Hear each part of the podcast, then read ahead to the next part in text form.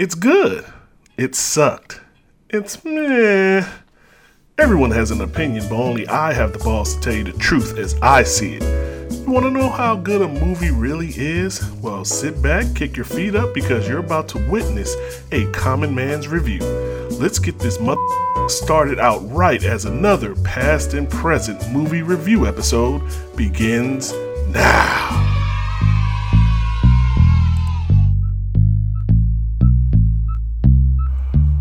What's up, everybody? It's your boy Enigma back with another past and present review episode, and I hope everybody had a great Thanksgiving.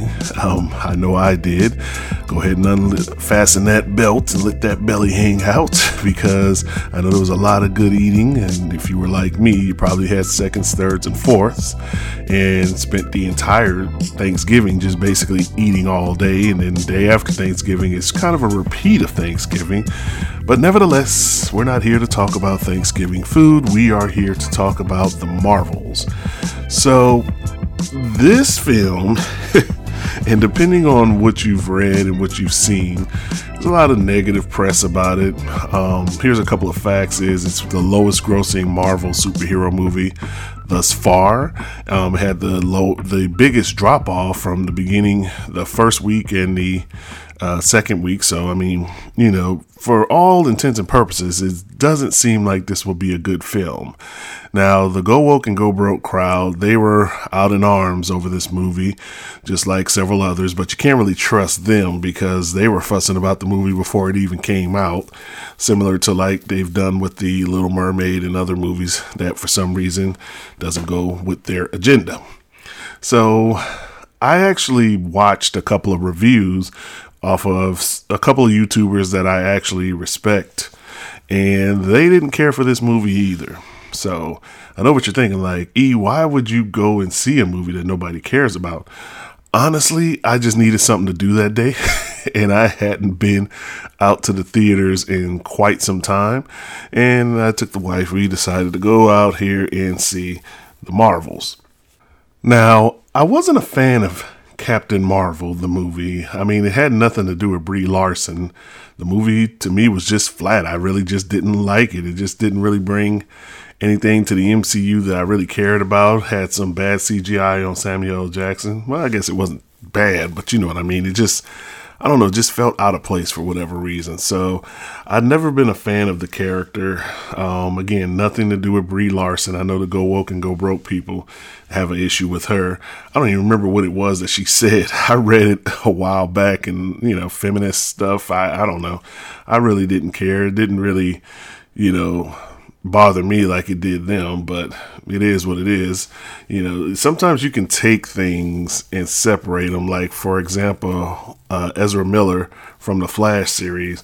Now, he actually did some downright dirty stuff, but I still like the Flash movie. It had nothing to do with what he did off screen. Um, on screen, I actually had no problem with it. But um, for some reason, they do not like Brie Larson. They're not giving her the benefit. Um, they, they, I don't know. You just have to ask a go woke and go broke person why they just won't let it go with her. But as far as me, I just never liked her as a character, not the actress, just the whole, you know, Captain Marvel thing. I just don't like the character, so didn't do anything for me. Uh, the Miss Marvel series was okay, but it wasn't nothing special. But I think uh, Iman Vellani as Kamala Khan was a welcome addition to the MCU. She was basically the bright spot of that series, and although the series was just kind of bland, um, she was the one thing that stood out from it. Now, Monica Rambeau was in WandaVision. Matter of fact, I just watched a couple of episodes of that um, the night before just to kind of remember how she got her powers. but um, again, she was nothing special. She was okay. Wasn't anything good or big or anything like that. She was just there, kind of a character who was just there just to, I guess, give her whole origin story on how she got powers. You know, Teyonah Parris plays her, and she did a you know good job, but it's just a character that I again didn't really stick with me.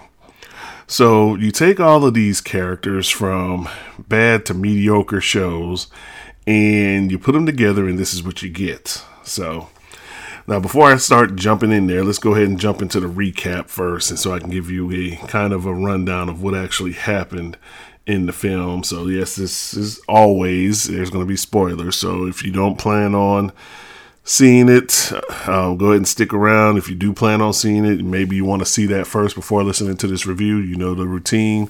Just check out now. Come back whenever you've seen it. All right, so we start off with new Kree leader Dar-Benn locating one of the two quantum bands, with Kamala Khan having the other one. So if you've seen the series, you know where she got the other one from. Uh, she's looking to harness the power to be able to revive her planet's atmosphere, Hala, which is the Kree homeworld now, which has lost all of its resources when Captain Marvel destroyed the Supreme Intelligence. So if any of that makes sense to you, you know, good for you because a lot of that stuff didn't make sense to me. It probably actually sounded like a better movie than what we got here.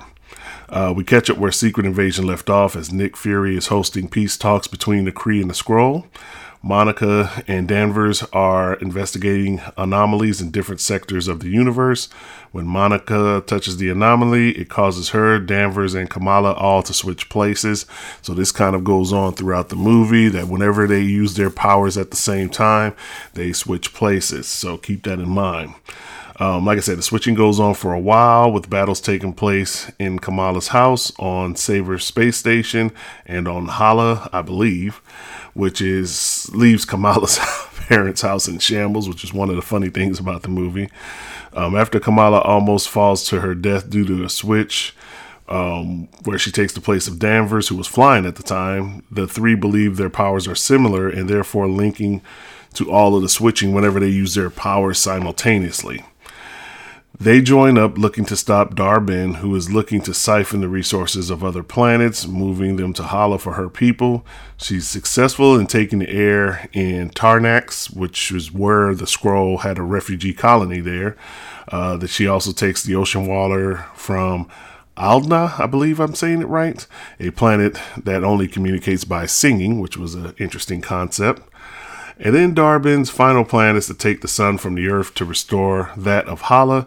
In a battle, the Marvels are able to defeat Dar-Benn, but she quickly steals Kamala's band and uses them both, tearing a hole into space while destroying herself, which kind of odd, but okay.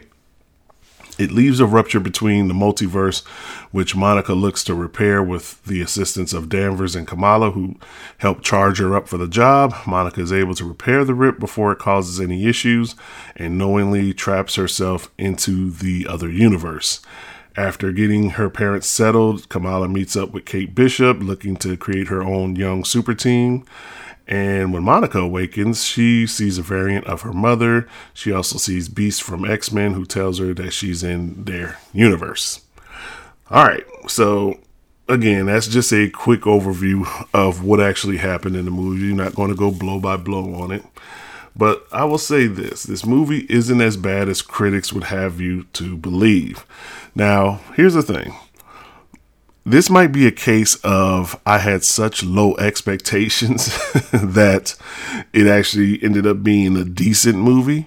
Um, this movie, by no means, is a good movie, but it is not as bad as what the critics are saying it is. There are actually some good parts to this movie, and Kamala Khan, in my opinion, carries the movie. Like I said, Iman Vellani has so much energy as she fanboys or fangirls, if whatever you want to call it. Um, when she gets to meet her hero, which is Captain Marvel. So if you've watched the actual Disney Plus series, you know that she's a big fan of Captain Marvel. So she was just like really spazzing out a couple of times, twinsies and all that type of stuff. And um, you know, she gets to work with her on a mission. So she's the innocence of the team that is different from the flawed heroes of Danvers and Rambeau, And you saw that a couple of times in this movie, whereas she's not used to not saving people. Um, I believe it was on the planet Tarnax where she kind of seen what it is like to be a hero where Danvers basically said, you know, we have to save the people we can or we all die. And that just didn't register for Kamala. And so, you know, that whole innocence that she has to save everybody, you know, heroes have to make decisions like that. And I did like that aspect of it. I did like that they tried to introduce that into this. So, you know, really her character, she's the one that basically carried this entire movie. I also like certain concepts of the movie, such as the planet that communicates with singing. I thought it was a fun idea. I wish we could have explored that a little more. You know, just it was just a planet of people who, you know, they they can't talk. They if you just talk to them, they can't understand. You had to sing it. And I thought that was a very interesting concept. And the one person who could talk, they said he's bilingual, which is very strange. It was just an interesting concept, and I actually like that. I wish we could have explored that a little more, and maybe we will in future Marvel movies.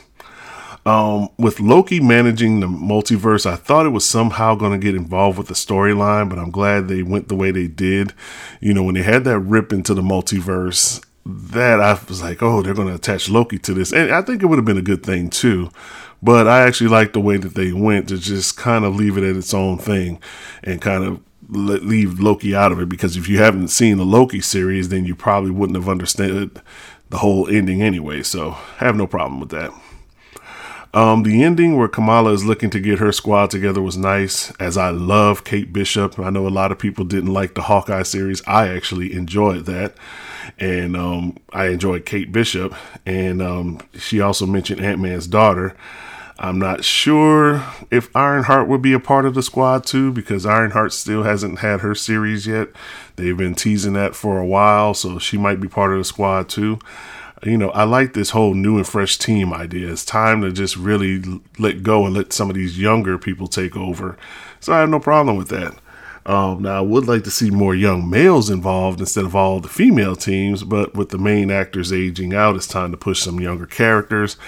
I'll take what I can get. But yeah, I would like to see some males. You know, it's like all women. And no, it's not a go woke, go broke statement. It's just like, okay, you know, there were male superheroes too on these younger teams. Let's start seeing some of them, you know. All female team, there's nothing wrong with that, but you know, throw a, sprinkle a couple guys in there, please, just for me. And then, of course, the X Men sighting with Beast meeting Rambeau at the end. He says they're on a different multiverse timeline. So I'm wondering, does that mean the X Men and Avengers won't be in the same timeline? Well, the Avengers, like that we know it, you know, what's that concept going to be about? Like, is the X Men going to just stay in their universe? And it would make sense, to be honest with you, because I never understood how the people of Earth, just the humans, actually cheer on the superheroes, but then hate on the X Men just because they're mutants. You know, it, it, never made sense to me in the comic books either. So keeping it as a separate universe for now actually makes sense, but I really do want to see what they're going to do with X Men. I wish they would quit teasing it and actually put something together at this point. But seeing Beast in there, you know, at least it gives us hope that maybe we'll get to see something with the X Men here soon. All right, so those were the things that I liked. Now let's talk about some of the things that I did not like. Once again, we get a one note villain with Dar-Benn. She was so one note, I had to look up her name while preparing this. I didn't even know who she was. And it seems to me that Marvel doesn't want to invest the time into de- developing many of the villains anymore. I mean, they've had villains like Killmonger that worked for one film, so they have done this before where they can use one of these villains in one film and make them outstanding villains. But outside of that, unless your name is Loki or Thanos, you know, you really just, you know, it, they just don't try. This was just a female version of Ronan. I mean, she even carried his hammer. So you're going to make movies like this. I get that. You don't have to go deep into it like Thanos in every movie, but you can at least give us something. These one note villains, she was just forgettable. So forgettable that I didn't even know her name. I had to look it up while I was preparing this podcast, and that's sad. Another thing I didn't like is Danvers and Rambeau just had no chemistry. Now, I know what you're saying. Maybe that was the point. But what I mean by it is they couldn't match the screen presence of Kamala. Monica, in particular, seems that she was just a plot device, somebody there just to explain things and sacrifice herself at the end. Danvers seems to be an airhead, as she needed Monica to explain to her that she has the power to reignite Hala's sun. None of them were particularly interesting. And that's sad because these were the main characters that had a connection from the Captain Marvel movie. You would think they would be a little more better. And I and I get it that they tried to hold you know, that um, Rambeau was just kind of upset she was a young daughter and Captain Marvel left and never came back and all that. But, you know, you're grown now. At some point in time, you got to let that go. They just did not have any chemistry whatsoever to me. And it's sad because I think that Rambeau in particular could have done some things to actually heightened her character, but for some reason she was just kind of in the background. I mean, this is more of a Miss Marvel and uh, Carol Danvers movie than it was a Monica Rambeau. So I don't know. It, it, just didn't make sense to me. But I mean, she had her purpose in there, but it just didn't really see on screen. You know, Teyonah Parris. You know, she's a great actress. Don't get me wrong. I have no problem with her. But it just the way they wrote the character was just kind of a side thought, if that makes sense. Now, speaking of her, why did Rambeau have to fix the multiverse from the other side? Maybe they should have explained that, and maybe they did, and I just missed it. But it just came to me when she's up there fixing the multiverse tear in space. She couldn't do that from you know their side. She had to go into that universe and repair from that end. Again, they may have explained it. Maybe I missed it. I don't know, but I thought that was just kind of stupid. It made sense to do it to introduce the X Men, but why would she do it? You know what I'm saying? Especially going into a universe that she is not aware of. So I don't know. That that was just kind of strange to me. Something else that was strange to me was the whole cat swallowing scene, which was just utterly stupid and ridiculous. Because you mean to tell me there wasn't anyone Fury could call to help? You know, Valkyrie just phased Skrull members to Earth. Why she couldn't have just phased all of them off? You know, it seems like it was just done for a laugh, but it was unnecessary. And not only that, but those space cats are now on Earth. So now they breed. There's a whole bunch of space cats walking around in New York City, which, you know, New York, I guess it, they'll fit right in. But still, this just didn't make no sense. The entire point of that was just done for laughs, but it didn't make sense. I don't think Fury is that stupid to not call somebody. He could have called easily called Valkyrie and say, "Hey, I need you to do the whole space beam thing down." It, she he, she did it before, so they could have done it again. Is what I'm saying. It was just dumb. Um, Monica Rambeau's powers weren't really explained well, in my opinion. She can phase through things, fly, and repair tears in space, apparently, but they really didn't explain it in um, WandaVision much either. You just saw her that she had powers now. So, man, you could tell she's still trying to learn to use them. But at the same point in time, you know, we really have nothing to go by with that. I thought they could have done a better explanation with that. But again, like I said, the character was a side note. So maybe they didn't intend on doing anything with her. So just FYI. And finally, the CGI was noticeable in several parts of the movie. This had a nice sized budget that should have been able to have way better CGI effects than this. I mean, just to talk about at the end, Beast. It was nice to see Beast, but he was CGI'd out the wazoo. And I know Disney's been making some cuts lately, but you know, come on now. You just spent over $200 million on this. We're not talking about you know, uh, Robert Downey Jr. type salary here. Brie Larson is the biggest character that you had to pay for, and I'm sure she's not going for that much money. There was no reason whatsoever they couldn't have used a little more time on the CGI to kind of flesh it out a little bit. I mean, Beast just looked awful. It's sad because the X Men movie where Beast was played by Kelsey Grammer he I know and make no mistake, I understand that was practical effects. He had to sit in a chair nobody wants to sit in a chair for hours and hours to get prepared for a role, especially for a role that only had like a good what minute and a half at the end of the movie. But I would have respected that over the CGI beast that we got. I thought that was terrible. Okay, and for somebody a company that has this type of money just to basically, you know, they kind of set them up to fail. And maybe they knew that this movie wouldn't do well, But then again, why spend two hundred million dollars on it? I don't know. You know, maybe they're writing it off as a loss as well. Something that Warner Brothers did with several of their movies, but I don't know. They just really need to work on that CGI.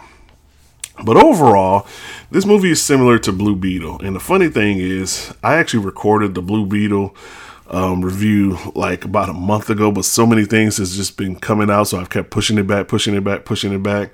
So you'll hear my review on that hopefully maybe next week or the week after. But this movie was similar to Blue Beetle as it was just a generic movie. While Kamala Khan's character was a joy to watch, she isn't able to fix what's broken in Marvel. One note villains, lack of chemistry between Danvers and Rambeau, poor CGI, and silly plot lines hurt this movie. When the end credit scenes are the best thing that you've got going for you, that's usually not good. Now, maybe you want to call it superhero fatigue or whatever you want to say. Marvel, you know, they are flooding the market with as much material as they can. As of today, there's only one movie slated to come out for Marvel, and that's the Deadpool movie. Everything else, I don't know if it's just been pushed back, canceled, or what. Maybe they're trying to revamp things, you know, and the whole Jonathan Majors things may have thrown a wrench into what they were trying to do, too. I'm hearing that his character is going to get replaced by Doctor Doom because of all the legal trouble he's been in, but, you know, nothing's for certain as of yet. So, Marvel, I mean, it's been shown if you put together a good movie, people will go see it. Guardians of the Galaxy 3 was a good movie, and people went out there to see it, and it made a lot of money. So I don't necessarily think it's comic book fatigue yet, but I think what they need to do is really take a step back and really plan out what they want to do for this next phase because you don't want to get it to a point where people stop coming to see these big budget movies because it'll fade eventually. And Marvel's done such a fascinating job, you know, getting us to this point. But maybe it's the characters, maybe people are just tired, you know, maybe it is the go woke and go broke folks are winning this one, especially with this character, because they really hate Brie Larson. but I don't know. I, I don't know how to fix it. I think we need some fresh folks. I think the young super team is the way to go. You know, we've already gotten rid of a lot of the old school guys, and I'm hearing that they're thinking about bringing Robert Downey Jr. back for another movie. I guess with the multiverse, they actually can because he's dead in this universe. Um, Iron Man is, and in the other universe, they can actually bring him back. But then again, that's fifty million dollars right off the top, and that's probably that's how much he was getting paid. Probably get paid more, closer to seventy five million for a role now. So that's a big budget actor. So you're gonna do that, and you know, where's the rest of the money going to come from? You know, $200 million budget this one has. So 75 million, for example, would be going to Robert Downey Jr.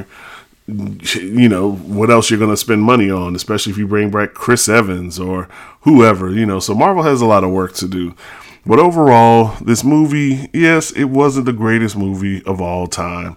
It wasn't even a particularly, say, good movie but it was better than what people are saying. It had some great moments to it, but just not enough to really just catch anybody's attention. So it's rather, yeah, just a meh movie, you know. And if they keep making movies like this, they're going to start losing a lot more money. So I don't know. What are your thoughts? Did you like the Marvels? Did you hate the Marvels? Are you one of the go woke, go broke folks who just hate this movie just because of Brie Larson? As always, let me know your thoughts in the comments below. And if you want to check out any of my creative work, you can hit me up at www.enigmakidd.com. That's www.enigmakidd.com.